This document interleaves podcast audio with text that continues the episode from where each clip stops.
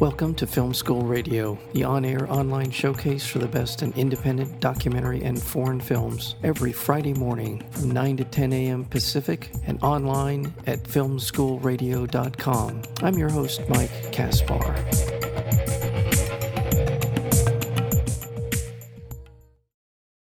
Documentary short Anastasia spotlights the life of Russian civil rights activist Anastasia Shevchenko as she faces the brutal repercussions of speaking out against her government.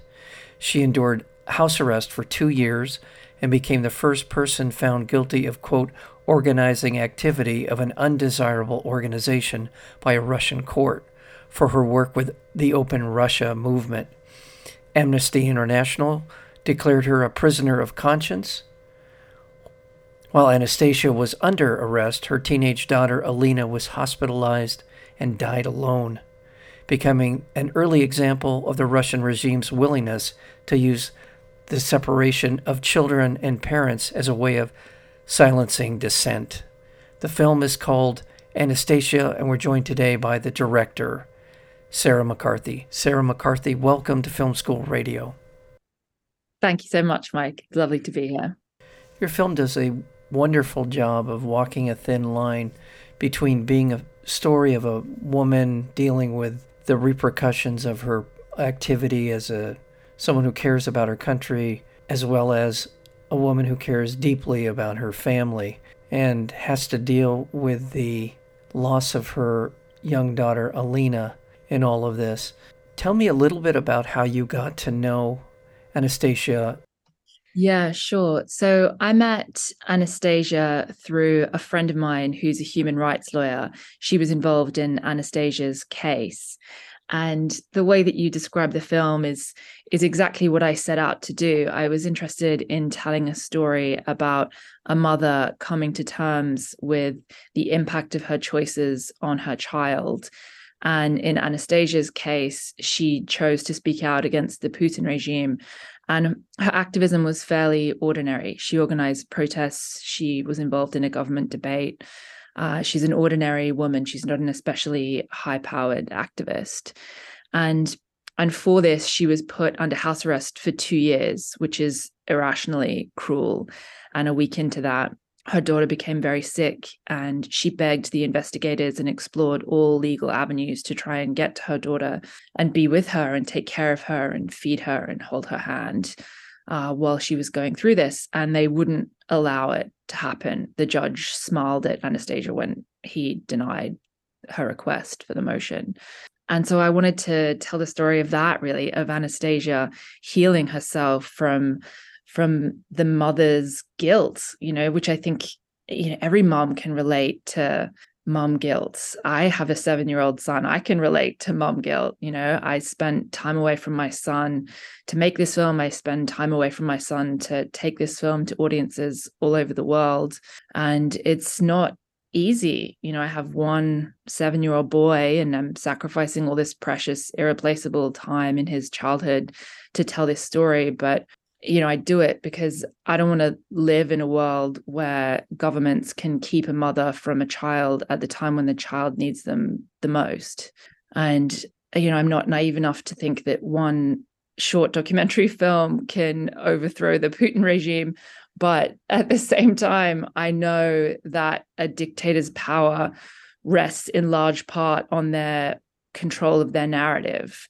And this story shows very clearly that Putin is irrationally cruel to children and he treats his own people with such a level of disdain and disrespect that he's willing to keep a mother from her child uh, at a moment when they should absolutely be together. And as you document in the film, and as we know in other ways, that the separation of children from their parents is uh, it's a feature, not a bug in the system and that this is just as you described it and it's it is historically something that we know of right? Let's talk just a little bit about how dictators the cruelty is the soft power of, of a dictatorship right? Yeah i mean the separation of parents and children is a kind of tried and tested method of social control and it's been used by dictators throughout history. Stalin used it, Hitler used it, uh, Trump experimented with it for a while there. Um, Putin is still using it now. And it's a early warning sign that democracy is in trouble when a regime is willing and able to mess with that sacred bond between a mother and a child. And I think that when it happens, we should we should pay attention. Another crucially important part of Anastasia is the relationship within the family, relationship to one another, relationship of Anastasia to her mother, to her children, witnessing the day to day things that mothers do for their children. There's that part of it, but there's also this access, this access that you had, very intimate level of access in their lives, the day to day, the the little things, getting them out of bed in the morning, getting them to do the things that moms want their children to do. Curious about the access. Was there there's sort of a two-part question here. Gaining access to Russia going there for this purpose. I don't know what sort of barriers you were facing, but then being on the inside and you know to the, what degree were you sort of under surveillance? Did any of those things factor in? But also the willingness on the part of her to allow you into her home. So that's a lot. I'm asking a lot, but uh, fine. Um, and, you know, we were shooting in Russia at a time when Putin was sort of consolidating his power in preparation for the war. So he was really cracking down on any kind of opposition and um, and on media outlets that are not state friendly. And the FSB follow Anastasia and her family pretty routinely. And um, and you know my crew very much risk their freedom to tell this story with me It is a Russian, it is a Russian crew from the credits. It looks like it was mostly right. right? Yeah, all all Russian crew, and my cinematographer in particular. He'd spent a hundred days in pre-trial detention previously because he made a film that the regime didn't like, and um and so he was in very real danger if he got caught on this film of doing some prison time. And so we were very careful. We worked with a professional safety advisor who has a lot of experience in the region, and we had lawyers on standby along the train route. So, and we had protocols where they had to check in, um, you know, with these people multiple times a day, and everybody knew exactly what to do if there was uh, if if somebody missed a check in, and um, and yeah, we knew exactly how to start advocating for release and who to who to contact.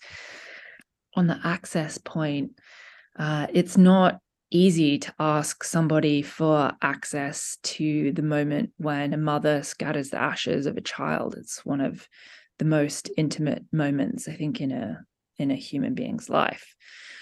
And there was a lot of discussion between myself, Anastasia, Vlada, and Tamara about whether or not we should film that moment at all. And we were completely prepared to tell the story without that. Um, and Vlada, in particular, had some concerns around it. You know, Anastasia's family sacrificed a lot of their privacy for her activism, and um, and you know that's a sort of ongoing conversation that she has with them. And it was actually Anastasia who, the night before um, they were going to scatter the ashes, sat everybody in her family down and just explained her reasoning as to why she wanted to do it, why she felt that it was important. And I think that that resonated with Vlada enough for her to allow us to do it. And, you know, when we all saw the film together for the first time at Telluride, it was very intense and very beautiful. And afterwards, um, Anastasia said to me that seeing the movie is like being with Alina again and and that sharing it with audiences makes her feel like her daughter's death was not for nothing. And it's you know the most important and powerful thing anyone's ever said to me about my work. The film is called anastasia. It is being released through paramount uh, pictures and it is uh, on the uh, trajectory for consideration for this year's academy awards for best short documentary film. And just going back to what you were talking about with the um, the train trip yeah, there's so many things about the film there's so many intimate moments between her between anastasia and um, her children her mom the uh, the time they spend on the boat on the way out to scatter the ashes. Um, some magical moments, and I don't want to give anything away there. Once they were out there, and once once they start this process of scattering the ashes, and uh, just just beautiful. I, I just trying to imagine, you know, just from a human point of view, you know, to be on that boat with them, going through that, and um, to their, I'll say to their credit, that doesn't sound quite right. To their commitment to what they were doing, they did not seem to be bothered by the camera being there. I know that's a testament to your filmmaking uh, ability, but just that moment for you to be sharing this with them, I, I mean, I just can't imagine what that was would have been like. It, you know, I am not an especially religious or spiritual person. I'm quite a practical person, but um, but you know, I don't think it's too much of a spoiler to say that the moment that they do scatter the ashes, this pod of dolphins shows up and surrounds the boat and then escorts it back to shore. And, you know, it felt like a miracle. It really did. And I don't know how else I to make sense of that moment. Yeah. Yeah, it's beautiful. It's a beautiful moment. And well, my congratulations on the film. Well, for a lot of reasons. And I also want to say how beautiful by the way, how beautiful it looks. You talked a little bit about the cinematography here, and it is. Uh, it had to be just in terms of the commitment to this project, the commitment to doing this, commitment on the part of Anastasia for for all of it. It it just feels like something that was quite a quite a journey for everyone involved. Yeah, it was life changing. I think for everybody involved, and you know, since we finished the film, the trajectory that the film has had has been extraordinary. You know, we did Telluride and Toronto. We won an award at Doc NYC. We're screening all over the world for activists and journalists and politicians. Um, you know, we're partnering with all kinds of NGOs who are interested in shifting Russia onto a democratically, you know, onto a democratic development path. Uh, we're screening for you know, German ambassadors in Lithuania, um, members of parliament, members of the House of Lords. And Anastasia's having these politicians kind of collapse into her arms in tears after these screenings. And it's, uh, yeah, it's a really special, powerful film. How is she doing? Is she currently, does she feel the duress of being in Russia during this period of time? Is she still under attack?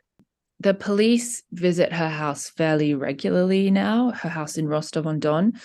And um and so she's she's aware that they're kind of watching the trajectory of the film, I would say. And, you know, she's been placed on a wanted list in Russia. And but I think she's also completely exhausted because we've, you know, we've screened in Copenhagen, in Tel Aviv, in Lithuania, in um, New York. You know, we're screening in Los Angeles tonight. It's been it's been a huge worldwide tour for us, and so I think that exhaustion is is what she's primarily feeling at the moment. Wow. Well, c- again, congratulations, Sarah McCarthy, for your work for your commitment to something that the whole world should know more about and just we're on this side of the war uh, with the uh, between Russia and Ukraine.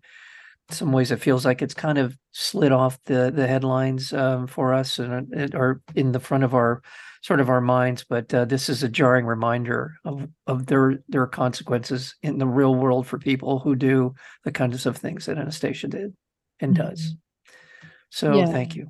Yeah, thank you very much, Mike. That was a real pleasure to speak to you. And again, the film is Anastasia. It is a production of MTV Docs, and it's also available on Paramount Plus. You can see it there. That's Paramount Plus. So please check it out. Again, the film is called Anastasia, and we've been talking with the director, Anastasia. That would be Sarah McCarthy.